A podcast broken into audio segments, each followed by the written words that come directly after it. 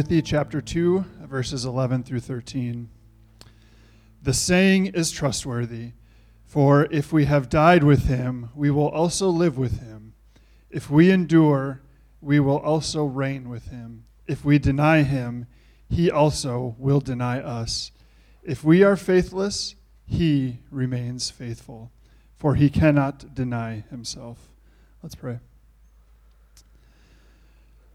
Heavenly Father, we just thank you that you are trustworthy, that your promises are good, that you never fail, you will never lose, and we can rest in that no matter what is happening um, in our lives, um, that you are forever faithful.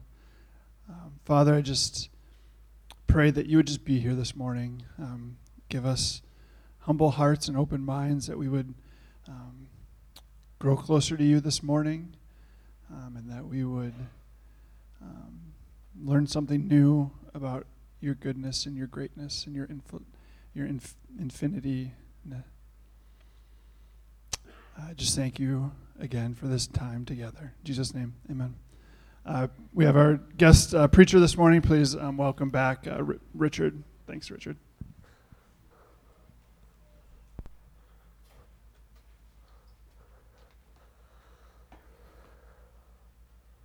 Well, good morning. Uh, our passage for this morning, uh, he read the last couple of verses that kind of uh, distills it all down for us. But we're going to spend our time this morning on 2 Timothy chapter 2, uh, ver- verses 1 through 13, looking at all those together, which culminates in those last few verses. And I want to make sure we had that. Those verses are a good thing for us to get our mindset in the right spot. Got to get my notes and stuff together here first, I suppose. All right. So you find, find our spot in your Bibles there. Uh, the main point of that, that passage comes in that, those last few verses where it's all building to that short catechism, which says, hey, we have to persevere uh, in the faith. It's a simple point, and that's why it can be boiled down into, a short catechism even at the end. But it's still, it's an important point that Paul wants to make sure even Timothy is hearing, because we need to persevere. I mean, he, he gives this, this, these 13 verses writing to Timothy, who's a pastor at Ephesus, and even though he's a pastor, it's, it's like, oh yeah, he obviously knows this, he to be reminded of it and encouraged in it. And so we too, it, when our, what our educations or homes, we've heard this kind of thing before. We still need to hear these things to be reminded hey, keep on in the faith, keep persevering despite suffering and difficulty in life. So as we go through, uh, keep that in mind. I know I may already know this. I still need the reminders, maybe be things that will be helpful to, oh yeah, I've dropped off on that. So let's, let's read the whole text to get it started out, and then we'll jump in and break it down. So, chapter 2, 2 Timothy, verses 1 through 13. You then, my child, be strengthened by the grace that is in Christ Jesus. And what you have heard from me in the presence of many witnesses, entrust to faithful men who will be able to teach others also. Share in suffering as a good soldier of Christ Jesus. No soldier gets entangled in civilian pursuit, since his aim is to please the one who enlisted him. An athlete is not crowned unless he compares, competes according to the rules. It is the hardworking farmer who ought to have the first share of the crops. Think over what I say. For the Lord will give you understanding in everything. Remember Jesus Christ, risen from the dead, the offspring of David, as preached in my gospel, for which I am suffering, bound in chains as a criminal, but the word of God is not bound. Therefore, I endure everything for the sake of the elect, that they also may obtain the salvation that is in Christ Jesus with eternal glory. The saying is trustworthy, for if we have died with him, we will also live with him. If we endure, we will also reign with him. If we deny him, he will also, he will, will also deny us. If we are faithless, he remains faithful, for he cannot deny himself. So you can kind of hear that, that overarching message in those verses of, hey, persevere with phrases like be strengthened, share in suffering, endure. But this morning I'm kind of break the text down into two main categories of first, how do we persevere? And then, why do we persevere? Before at the end, Paul concludes and says, okay, now here's the consequences to what you decide to do. So let's dive in. First, how do we persevere in the faith? Paul gives us three things for how we can persevere. First, embrace grace. Second, share doctrine. And third, recall the gospel. So the first way that Paul says how we can persevere is to embrace grace. We see that in verse 1. Be strengthened by the grace that is in Christ Jesus. Notice that Paul doesn't say that, that in a more active statement. Grace will strengthen you. Instead, he moves the focus away from the fact that grace strengthens us to say, you need to be intentionally leaning on that grace. Your will is involved there, your intention is involved there. Yes, it's, it's by God's grace we live, breathe, and move. And that's a great truth. But he's telling Timothy, I want you to lean into that grace, actively, intentionally seek it out to be strengthened in the ministry you have before you. Because ministry is not easy. All of us are ministers equipped with the gospel for those around us. We're supposed to not simply presume upon God's grace and say, oh, well, yeah, God's got me. We're good. We're supposed to intentionally and willfully want to and decidedly depend upon God. This means that we pray to, and ask God to help us interpret even His Word. We know we can read English, but we still want Him to help us interpret it rightly. We don't simply think we can understand it in our own power apart from Him. We also don't assume He's going to help us choose a career. We'll pray for that and ask Him to guide our choice and to bless us in a career.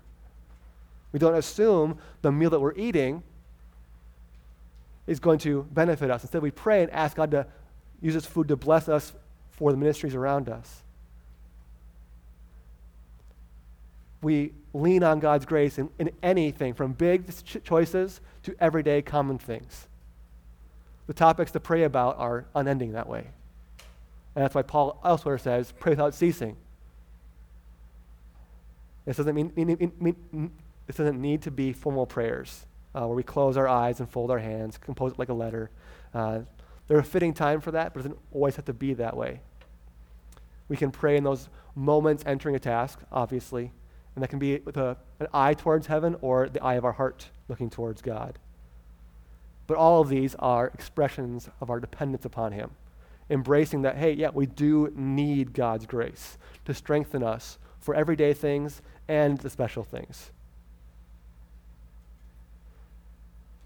And as we intentionally seek that strength that is in Christ, who saved us and made us God's child, we can know that, oh, God loves to give good gifts to those who ask, to his children. We're dependent, and we need to embrace God's grace in that dependence. Thus, Paul encouraged Tim to embrace grace as the means of how to persevere. That's just one of them. But he continues and says he also needs to be sharing doctrine. We see this in verse 2. What you've heard from me in the presence of many witnesses, entrust to faithful men. Paul gives this instruction to Timothy as part of his role as an elder and pastor, passing the torch on to other elders in preparation for his absence.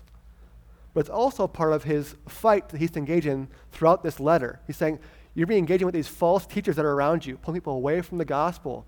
You need to be sharing this sound doctrine for the church and yourself to be persevering in the truth. Sharing sound doctrine with others helps to equip and sharpen one another so that more believers are ready to help and encourage one another, keeping us on track, not get pulled away from what, what the culture says or what false teachers in the church would say. And indeed, that's what Paul exemplifies in writing all of his letters, right? Corinthians, Galatians, Colossians, any of those letters, they're writing to the, the church to strengthen them with sound doctrine, to get back on track or to continue on the right track. Paul is encouraging them to persevere and practicing his perseverance through sharing that doctrine. We need to share the doctrine that we know as part of how we grow. This is part of our design as a body of Christ. We say this in Timothy and Titus 2. He says, Older women be mentoring younger women. Older men be mentoring younger men. Part of our design as the body of Christ to be sharing that doctrine, helping each other grow through the truths of God's Word. And that, that's part of how we grow. That's also a part of how we persevere. That's where John Owen put it uh, succinctly, saying that if you're not growing, if you're not putting on Christ, you're being attacked by sin. If you're not killing sin, you are sin is killing you. So it's part of part and parcel of sharing, persevering in faith is sharing that sound doctrine. It's not rocket science, obviously, but it's still a truth that needs to be reminded in us. We can shrink back from it, default back to just talking about football and how the Vikings are doing.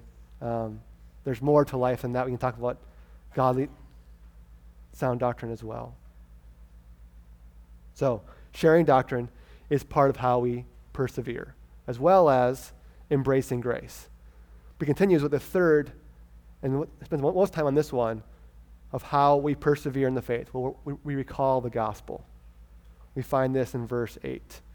Remember Jesus Christ, risen from the dead, the offspring of David, as preached in my gospel. We need to recall Jesus. And in particular, he focuses in and says his resurrection, which shows his victory over death and God's acceptance of his payment for our sins.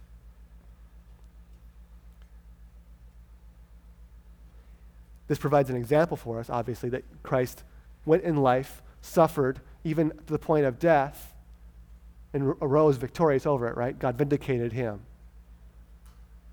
So if he did that up to the point of death and during all that he did, how much more can we endure the, the light sufferings we have? But even if we do suffer to the point of death, we already have the Christ has already walked before us in that. We've seen him fulfill the promise of, oh, even if we die, there's life beyond with God. He's the first fruits, the guarantee that we get to have that.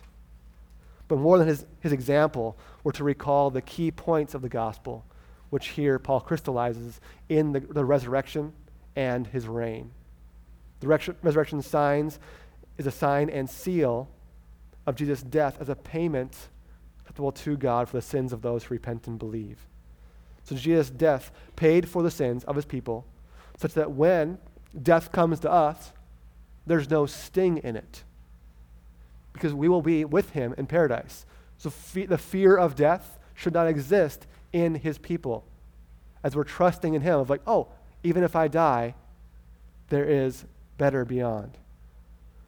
It's the, part of the basic truths of the gospel. If we die with him, we will also live with him. That's the first part of the catechism at the end, verse 11. If we die with him, we'll also live with him. That hope of resurrection in the forgiveness of sins is our basic building block of faith. And it's that basic building block that we're to recall amidst the trials and temptations that would say, oh, it's not worth persevering. We recall the truth of resurrection, of the vindication beyond death, say, oh no, it is worth enduring the circumstance. There's hope beyond. There's a guarantee of inheritance beyond death, beyond this suffering, even.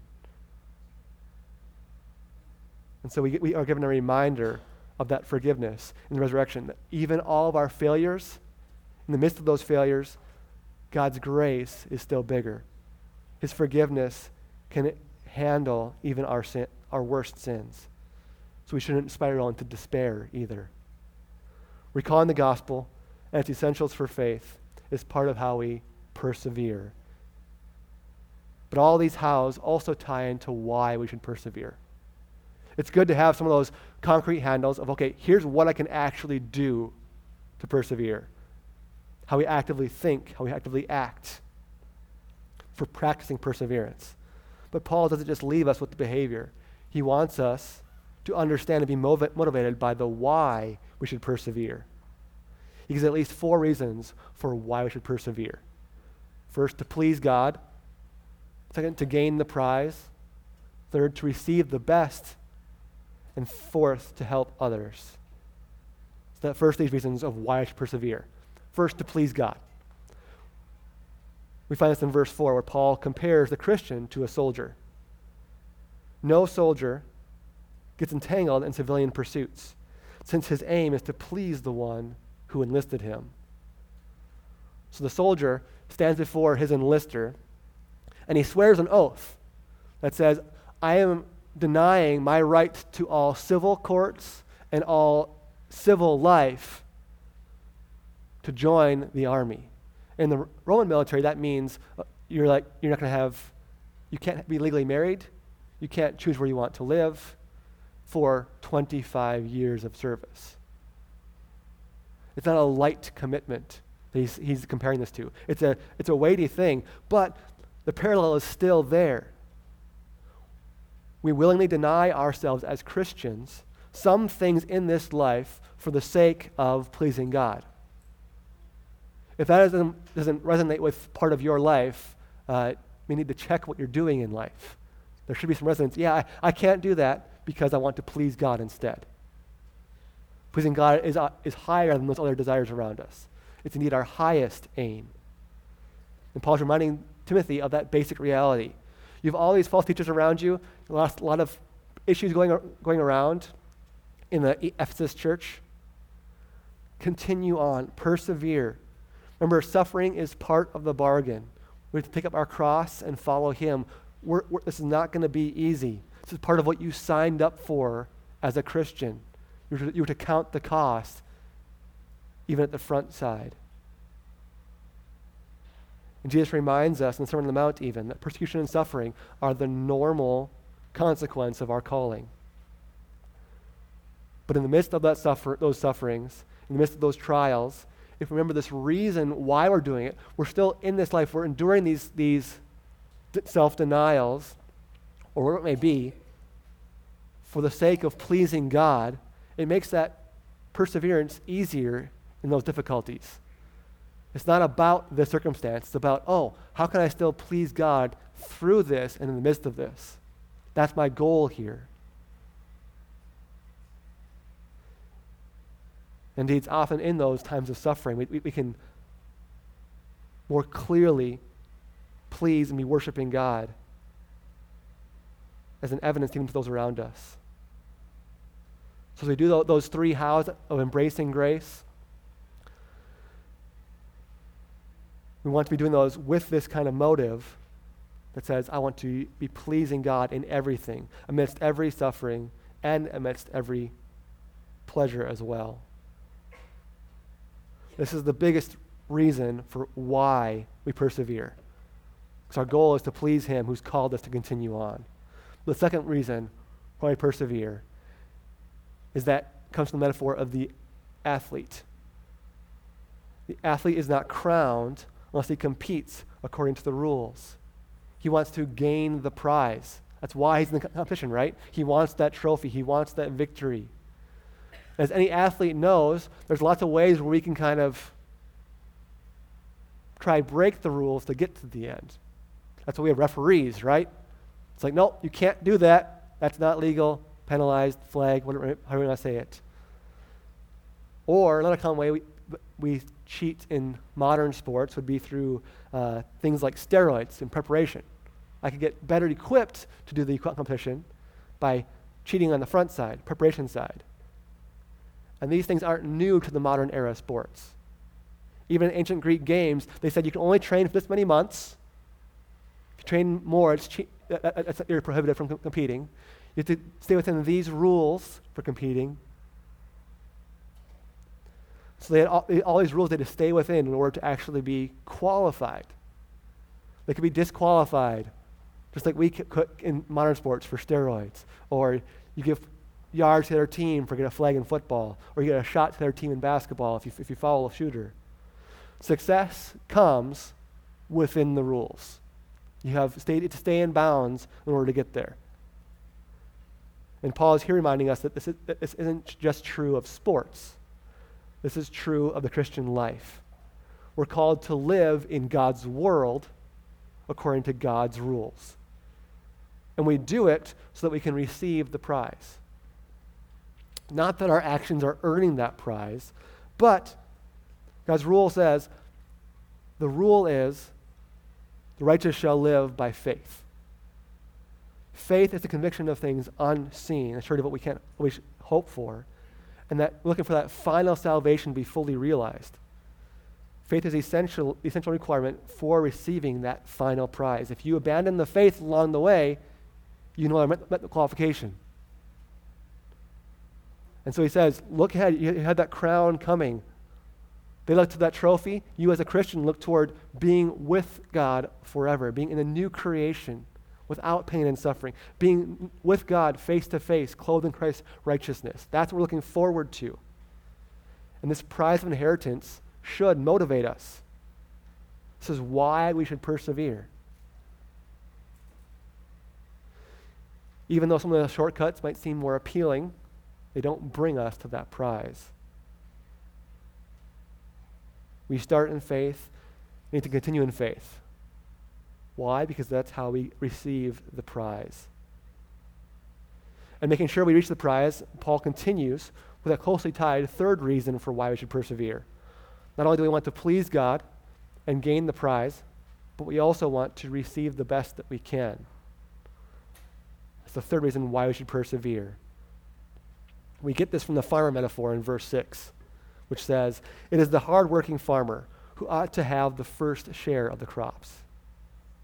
Now, this has a, has a lot of overlap with the, with the athlete analogy, but this puts the focus on working hard rather than simply staying in bounds.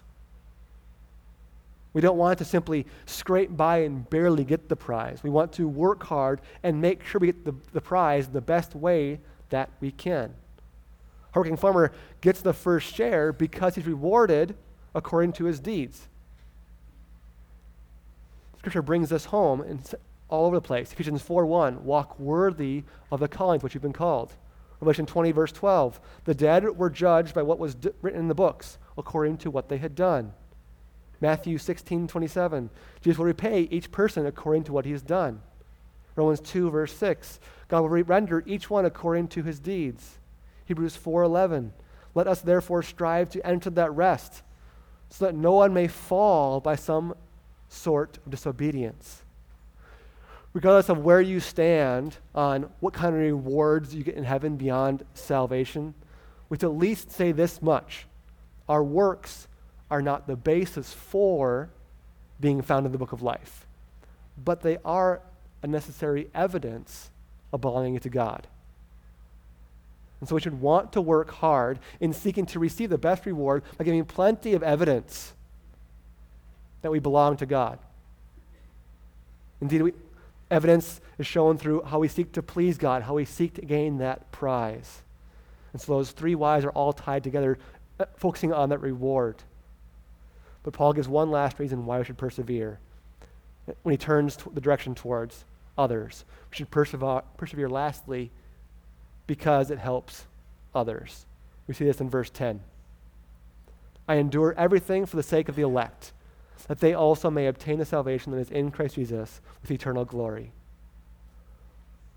Paul perseveres in depending on God, in sharing sound doctrine, in recalling the power of the gospel, also because he wants everyone to know and join God in that salvation. That means bring people into conversion, bring them into faith, and also encouraging them to stay in the faith as well. He wants others to get to that end, to move towards that goal of pleasing God, to gain that final prize. And that's where he leaves us with those three simple hows and four basic whys. How do we persevere? By embracing grace, sharing doctrine, and recalling the gospel. We all know those, but we need to find ways to apply those. And why do we do these? We want to do all these things with the, with the underlying motivation that we want to please God, with an aim towards being with Him in that final prize of salvation, making sure we get there and helping others get there as well. And Paul closes this all up saying, in that short catechism at the end, what the consequences are of what we choose to do with this perseverance. If we die with him, we'll also live with him. If we endure, we will also reign with him. If we deny him, he will also deny us.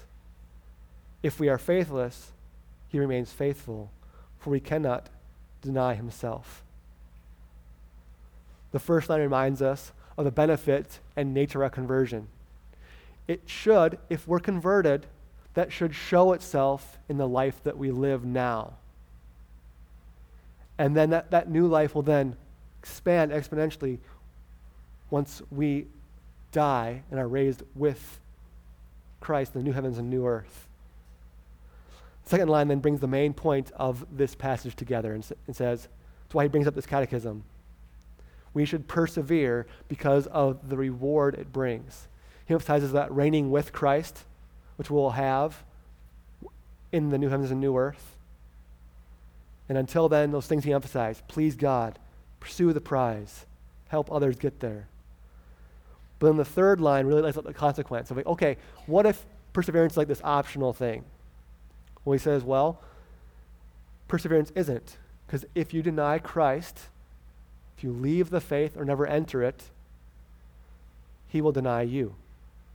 It's not a light thing to choose whether to persevere or not. It's not an optional practice. Yes, we're saved by faith, but true faith will persevere before, before we can kind of become hopeless though at that, like, oh no, Do, don't I deny Christ whenever I sin in some sense? That's the, the, denial he's talking about. And that fourth line of catechism clarifies that. It's showing that God is faithful to forgive. God can forgive those lapses in faithfulness where we sin even after conversion. But if we're willing to repent, we seek, we, we return to Him, that's the mark of, oh, it was a lapse in faithfulness. If we hold on to that and say, no, I'm not going to repent, no, I'm not going to confess to God, the longer we hold on to that and we, we don't repent, the more we should have concern we fall into that third line. By not repenting, we're denying either that we need Christ's work or that Christ's work actually works. So repentance is that mark of, oh, it was a temporary lapse. It's not a life committed denial of God and denial of Christ's work. So there's a real warning. We need to persevere. But also real, real comfort. Where we falter, God still gives us grace and forgives. If we take heed and we seek to try, okay, follow these footsteps of how we can practice perseverance.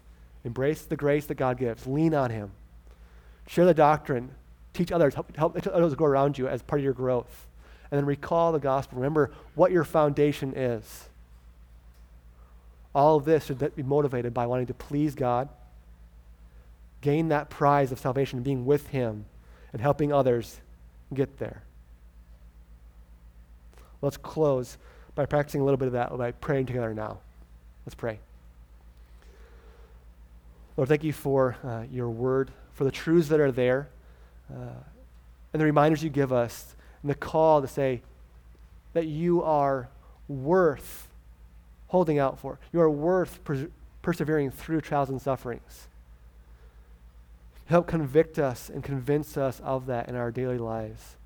May that show itself in, in how we lean upon you for grace, seeking your and depending upon you in all things. May it show itself in how we talk and how we want to share you and, and the truths of your word with those around us. May also show how we speak the gospel to ourselves and those around us. As we do so, may this glorify you and please you so that we may come to the end of the days ready for that prize where you say, Well done, good and faithful servant. And we be those who persevere through suffering. Amen.